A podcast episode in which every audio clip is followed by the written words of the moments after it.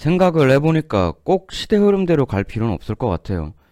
그냥 전체 역사 중에 재밌는 테마를 그때그때 뽑아서 하는 게 나을 것 같습니다. 너무 특정 시기 특정 지역만 하다 보면 좀 지겹기 때문에 어, 흐름 지역에 얽매이지 않고 최대한 흥미있는 소재를 무작위로 뽑아서 앞으로는 진행을 해볼까 합니다. 오늘 뽑아온 주제는 중세 유럽 교황 절대 권력의 상징 사건이라고 알려진 카너사의 굴욕입니다. 이게 그렇게 알려진 바와는 달리 좀 다른 진실이 있습니다. 일단 사건 개요는 이렇습니다. 서기 1077년 거의 천년 전에 신성 로마 제국 황제 하인리 4세라는 양반이 있었는데 이 카노사라는 데가 이탈리아 북부 지역에 있는 지역이잖아요. 근데 이때 당시가 이제 1월이었는데 이 하인리히 4세가 맨발로 무릎 꿇고 당시 교황한테 가서 저 파문한 거 취소 좀 해주세요. 이렇게 싹싹 빌었다. 이게 우리가 일반적으로 알고 있는 개요인데요. 요거에 대한 어, background 진실을 좀 알아보겠습니다. 일단 이 하인리 4세라는 양반이 재직하던 신성 로마 제국 여기는 대체 뭔가 간단히 좀 알아보겠는데요. 우리가 말은 많이 들어봤는데 이 실체를 정확히는 잘 모르죠. 그 예전에 이제 그 프랑크 왕국이라고 있었죠. 로마 이후 유럽의 최강 어, 지배자였던 요 거대한 프랑크 왕국이 있는데 여기가 원래는 지금의 프랑스, 독일, 이탈리아 세 지역을 다 관할할 정도로 큰 나라였는데 이게 결국 세 개로 쪼개지게 되죠. 프랑크 왕국이. 그게 지금의 프랑스, 독일, 이탈리아가 된 거죠. 이 쪼개진 지역 중에 세 개로 그 동프랑크 지역이 되겠죠. 그러니까 지금의 독일 지역. 이쪽이 이제 나중에 그 프랑크 왕실이 계속 지배하던 게 이제 끝나고 그 지역 제후들이 있잖아요. 봉건제니까. 그 제후들 중에 제일 힘센 사람이 그 지역에 어, 짱을 먹게 되는데요. 그 사람 중에 바로 이제 그 유명한 오토 대제라고 있습니다. 이 사람이 이제 그 동프랑크 지역에 짱이 되고 나서 그 탄력을 받아가지고 이제 이탈리아도 정벌을 하게 됩니다. 근데 이탈리아에는 누가 있나요? 바로 교황이 있죠. 이 교황이 이제 어, 정벌 온 이 오토 대제한테 그럼 네가 이제부터 로마 제국 황제 해라 이렇게 해가지고 황제로 임명을 해줍니다. 이제 왕이 아니라 황제가 된 거죠. 이렇게 해서 이 오토 대제가 난 로마 제국의 황제다. 이렇게 선언을 하면서 여기서부터 이제 신성 로마 제국의 탄생이다. 어, 이렇게 보는 거죠. 그 처음 그 당시에는 그냥 로마 제국 이렇게 불렀습니다. 신성 로마 제국이라고 안 부르고요. 근데 이 명칭은 나중에 계속 바뀌어져 가지고 어, 후에 16세기에는 그 명칭이 어, 도이치 민족의 신성 로마 제국 이렇게 됩니다. 뭐 독일 지역이니까 어, 그렇게 된 거죠. 뭐 더 들어가면 복잡하니까 그냥 독일 지역 제후 영주들 중에 제일 힘센 놈이 짱 먹고 그 사람한테 신성 로마 제국 황제 자리도 준다.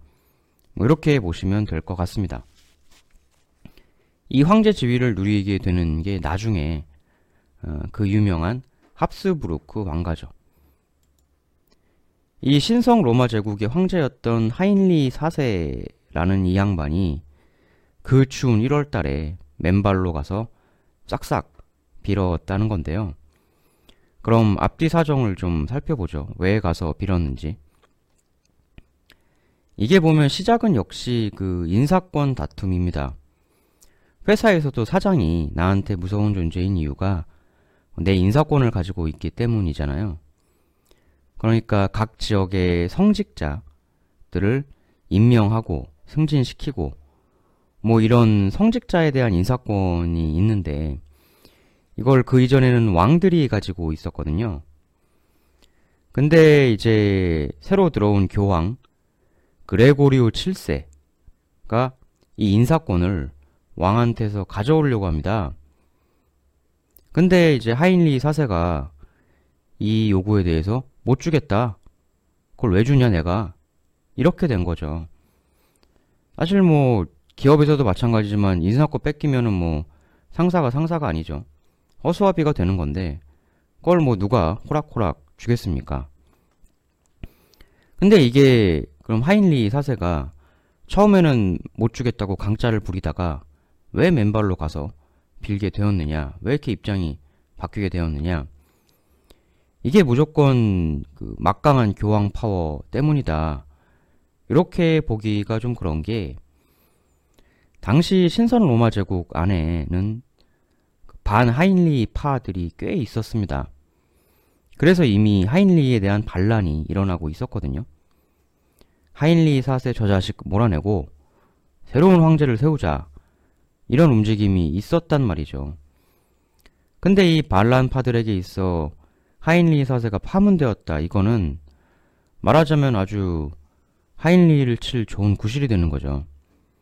물론 이건 어디까지나 구실일 뿐이지 진짜 순수하게 파문당했다고 반란을 일으키는 건 아니라는 겁니다. 만일 하인리가 이 반란 제후들과의 갈등 이게 없었으면 계속 교황한테 인사권 못 주겠다고 강짜를 부렸을 거예요. 그러니까 교황이 무서워서가 아니라 주변 제후들이 무서워서 그런 것이다. 이게 핵심이죠. 실제로 이 교황 그레고리오 7세는 하인리히가 이탈리아로 오고 있다 이 소식을 들었을 때 하인리히가 나를 몰아내려고 오는가 보다 이렇게 생각을 해가지고 두려움에 몸을 사시나무 떨듯 벌벌 떱니다. 여기서 등장하는 인물이 그 카노사 성의 그 백작 부인 마틸데라는 부인이 있는데요. 이 부인이 두려움에 떨고 있던 그레고리오 7세한테 교황이시여 저희 성으로 오시지요. 제가 지켜드리겠습니다. 이래서 교황이 카노사로 가게 된 거예요. 우리가 알던 거랑은 사정이 상당히 다르죠. 사실 하인리 4세가 이탈리아로 오는 건 교황을 치기 위함이 아니라 빌러 가는 거였는데 어, 그레고리오 7세는 자기를 공격하러 오는 줄 알고 두려워서 대피차 카노사로 갔던 거였죠. 이제 카노사 근처에 와서 하인리 4세는 옷을 허름한 수도승복으로 갈아입습니다. 그리고 맨발로 1월 하순의 그 추위에 카노사 성문 앞에 가서 납작 엎드리죠. 교황은 하인리를 그 자리에서 며칠 냅둡니다. 하인리는 그 추운 날에 어, 밥도 못 먹었어요. 거기서 이제 계속 머리를 조아리고 고해성사를 합니다. 거의 한 3일 정도를 밥도 못 먹고 어, 추운 데서 그러고 있은 후에 이제 결국은 교황이 어, 1월 28일에 하인리어 성 안으로 들어오거라 해가지고 다시 교황 앞에서 무릎 꿇고 싹싹 빌고 그 마틸데 부인하고 어, 둘이 같이 이제 미사를 봄으로써 파문은 취소가 됩니다. 우린 대부분 이제 그 역사 시간이라는 걸 때 여기까지만 배우거든요. 근데 사실 중요한 게 이 이후의 진행입니다. 우리가 일반적으로 알고 있는 것과는 전혀 다른 방향으로 사건이 진행이 되는데요. 당시 이제 그 하인리한테 반란을 일으켰던 그 반란의 주동파들은 뭐 파문 당하건 말건 어차피 반란 일으킬 거였기 때문에 파문 취소했다고 반란을 물리는 게 아니라 그냥 하인리를 치러 가는 거죠. 물론 이제 곁다리로 껴있던 사람들 조금 뭐 빠져나가고 뭐 좀 그런 건 있었죠. 파문 취소되고. 근데 이제 그 반란의 핵심 그 분자들은 루돌프라는 사람이 있는데 이 사람을 새로운 황제로 추대를 하고 계속 하인리를 공격합니다. 왜 그 유명한 그 김성모 화백의 작품을 보면 무릎을 꿇은 건 추진력을 얻기 위함이었다. 이런 장면이 나오는데요. 그야말로 개구력을 당한 하인리는 일단 파문을 취소시킨 후에 그래 한판 붙자 라고 있는 전력을 다 모아서 반란파들하고 전쟁에 돌입합니다. 이게 이제 작센 대반란이라고 불리는 어, 싸움인데요. 무릎을 꿇고 추진력을 얻은 하인리히는 결국 이 반란 전쟁에서 역전승을 거두게 됩니다. 이 나중에 그 1080년에 그러니까 카노사에서 무릎 꿇은 지 3년 후에 이 그레고리오 7세 교황이 또다시 한번 하인리 사세를 파문하거든요. 근데 이때는 뭐 하인리도 파문하든지 말든지 아 그냥 무시합니다. 그리고 1081년 그러니까 카노사의 굴욕 발생한 지 4년 후에 복수를 꿈꾸던 하인리에게 드디어 찬스가 도래합니다. 그 사실 하인리 4세의 아빠가 하인리 3세인데요. 이 양반은 힘이 하도 좋아서 자기 손으로 교황을 3명이나 갈아치웠던 사람입니다. 교황 있는 대로 쳐들어가서 내쫓고 자기 마음에 드는 사람을 교황으로 앉히는 어, 그런 행위를 세 번이나 한 거죠. 이 사람이 카노사의 굴욕 하인리 4세의 아빠니까 그 당시 즈음의 교황권이 절대적이었다. 이렇게는 결코 볼 수가 없었던 거죠. 그냥 딱 그때 상황이 하인리 4세한테 일시적으로 불리했다. 이렇게 보는 게 맞습니다. 뭐 당시 그 작센 대반란도 있었지만 또 하나 하인리 4세한테 불리했던 전황이 당시 그레고리오 7세 그 근처 이탈리아 지역에서 또아리를 트고 있던 노르만족들이 있었거든요. 이 노르만족은 잘 아시겠습니다만 마이킹의 후손들 아닙니까? 이 힘센 형들하고 그레고리오 7세가 손을 잡고 있었거든요. 그러니까 하인리 4세가 자기 아빠처럼 쳐들어가서 교황을 내 쫓을 수도 있었지만 뭐 실제로 그 그레고리오 7세도 하인리가 온다는 얘기 들으니까 어 이거 나 쫓아내러 오나 보다 하고 어, 벌벌 떨었던 그런 상황이 있었잖아요. 근데 이제 뭐 노르만족들도 있고 하니까 에이 저기 나한테도 지금 반란 세력들도 오고 있는데 에이씨 그냥 가서 한번 빌자 이렇게 된 거거든요. 근데 이제 그 1080년 간호사의 굴욕 3년 후에 두 번째 그 파문은 그냥 무시해버리고 작센 대반란도 진압하고 정리가 좀 됐죠. 그러니까 이제 그레고리오 너 어디 두고 보자. 이러던 차에 그 이탈리아의 이제 그레고리 7세의 우군이라고 할 수 있는 노르만족들이 쫙 빠져버리는 사건이 발생합니다. 이 노르만족들이 이제 당시 시퍼렇게 살아있던 동로마 제국, 즉 비잔틴을 치러 가게 된 거죠. 이게 왜 치러 가냐면 사실 이 비잔틴 제국이 워낙 동서 무역의 요지고 하다 보니까 돈이 뭐 엄청나게 넘치는 지역이었거든요. 그래서 근처에 그 힘센 형들, 싸움 잘하는 형들은 그냥 다 막 건드렸던 그런 곳입니다. 싸움 잘하는 노르만 형들이 이 돈 많은 비잔틴을 안 건드릴 리가 없었던 거죠. 그렇게 노르만 세력이 비잔틴 쪽으로 이제 침공을 하려고 하니까 마침 또 비잔틴 황제가 하인리 4세한테 연락을 때립니다. 야, 하인리, 우리 손 잡자. 너도 지금 저 그 그레고리오하고 노르만 이쪽 파들한테 감정 안 좋잖아. 손잡자는 요청을 하니까 하인리 4세는 당연히 thank you죠. 그래서 이제 노르만이 어, 비잔틴으로 공격을 하러 간 틈에 하인리 4세가 기회는 찬스다 이러면서 쳐 들어가게 됩니다. 그레고리오 7세한테.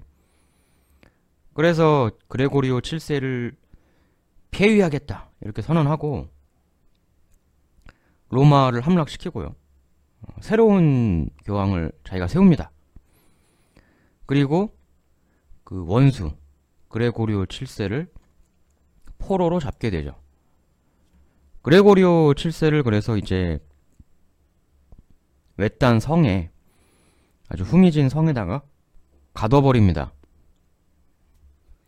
여기서 이제 탄력을 받은 하인리히는 아싸리 이탈리아 남부 노르만 땅까지 진격을 하는데요. 비잔틴에 가 있던 그 노르만 군대가 야 이거 우리 본진이 털릴 것 같다. 이 소식을 듣고 어, 귀국을 합니다. 그러니까 또 맞짱 뜨기는 껄끄러웠던 하인리는 아예 안 되겠네 이러고는 싹 철수를 해버리게 됩니다. 그 와중에 이제 그 외딴 성에 비참하게 갇혀 있던 그레고리오 7세는 일단 구출이 되긴 하는데요. 이때의 충격 때문이었는지 어땠는지 구출되고 1년 뒤에 어, 세상을 떠나게 됩니다. 이때 남긴 유언이 하나가 있습니다. 난 정의를 사랑하고 불의를 증오했기에 이렇게 추방당해 죽게 되었다. 이렇게 유언을 남기고 돌아가셨어요. 일시적으로 잠시 복수의 쾌감을 맛본 하인리 4세는 뭐 이렇게 지내다가 나중에 자기 아들이 있어요. 하인리 4세 아들이니까 하인리 5세겠죠. 하인리 5세가 또 아빠한테 반란을 일으킵니다. 근데 또 아들한테 져요. 그래서 이 하인리 4세도 폐위를 당해가지고 역시 비참한 말로를 맞게 됩니다. 그간 우리가 알아왔던 카노사의 굴욕은 그냥 일방적인 황제의 개굴욕 그 전형적인 사례 이렇게만 알고 있었지만요. 실제 독일에서는 그 이 하인리 4세를 어, 독일의 수호자 혹은 부당한 억압에 맞서 싸운 저항의 아이콘 이렇게 그 받아들이기도 한다고 합니다. 독일에선 독일에선 하인리 4세가 나름 영웅 대접을 받고 있는 거죠. 이 카노사의 굴욕은 그 교황권의 절정을 상징하는 거라기보다는 그 이전까지는 그 하인리의 아빠 하인리 3세 이 양반이 막 자기 마음대로 교황을 갈아치우곤 했잖아요. 근데 이게 아들인 하인리 4세 때부터 고개 잘 안 되기 시작했다.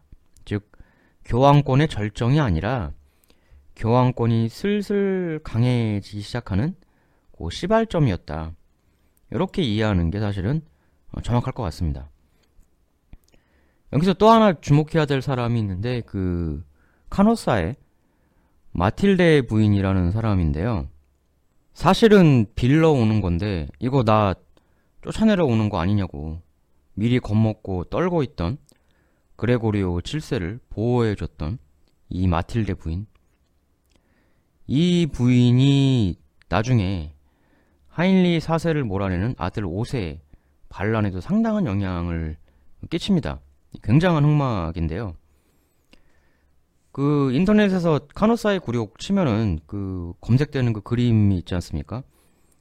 가장 유명한 그림인데 요 그림 보면 이제 세 명의 사람이 등장을 해요. 이 무릎 꿇고 있는 가운데 이제 하인리 4세 그리고 그 이 왼쪽에 보면은 삿대질 하면서 지팡이 하나 들고 있고 어, 뭐 수도승 복장 입고 있는 사람이 있어요. 요 사람이 이제 누구냐면은 요 사람은 그냥 이제 요 지방의 수도원장입니다.